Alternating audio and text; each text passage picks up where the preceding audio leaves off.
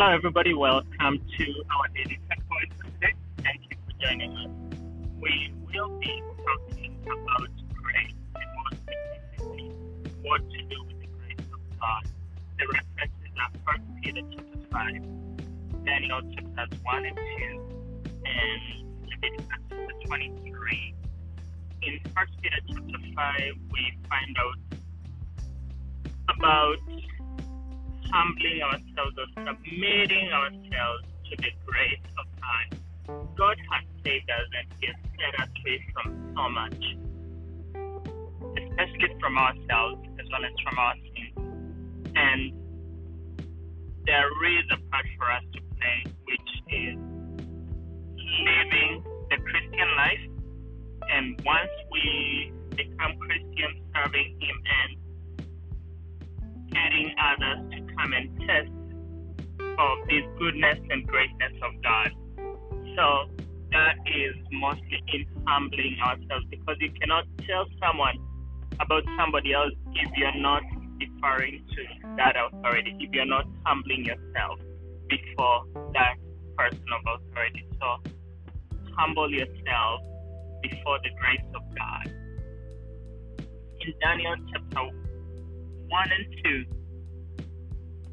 the main lesson there is about trusting in the God of grace.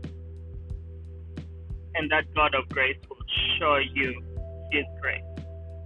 What do I mean by that? Daniel and his friends had been exiled in a foreign land, and they are being conscripted into the king's service.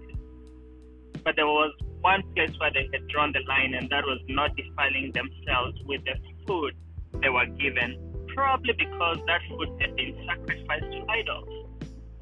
And so they approach the man that was in charge of them, and Daniel tactfully explains to him and asks for a favor, which is granted, because they have humbled themselves before the God of grace. And then next we see them praying so that they may not be killed after the king has this dream. And again, they humble themselves before the God of grace, and God extended His grace to them. In Leviticus 23, it's all about celebration, the different festivals, whether it's the Passover or the festival of first fruits or the festival of weeks. It's about celebrating the God of grace. God wants us to enter into His rest. And because He has graciously given us this rest, He also graciously gives us time to sit back, relax, and enjoy. It's not just walk with God, but He gives us time to rest, to replenish, to refresh, and come back ready to do even more. So that's our takeaway for today. Thank you so much. See you next time.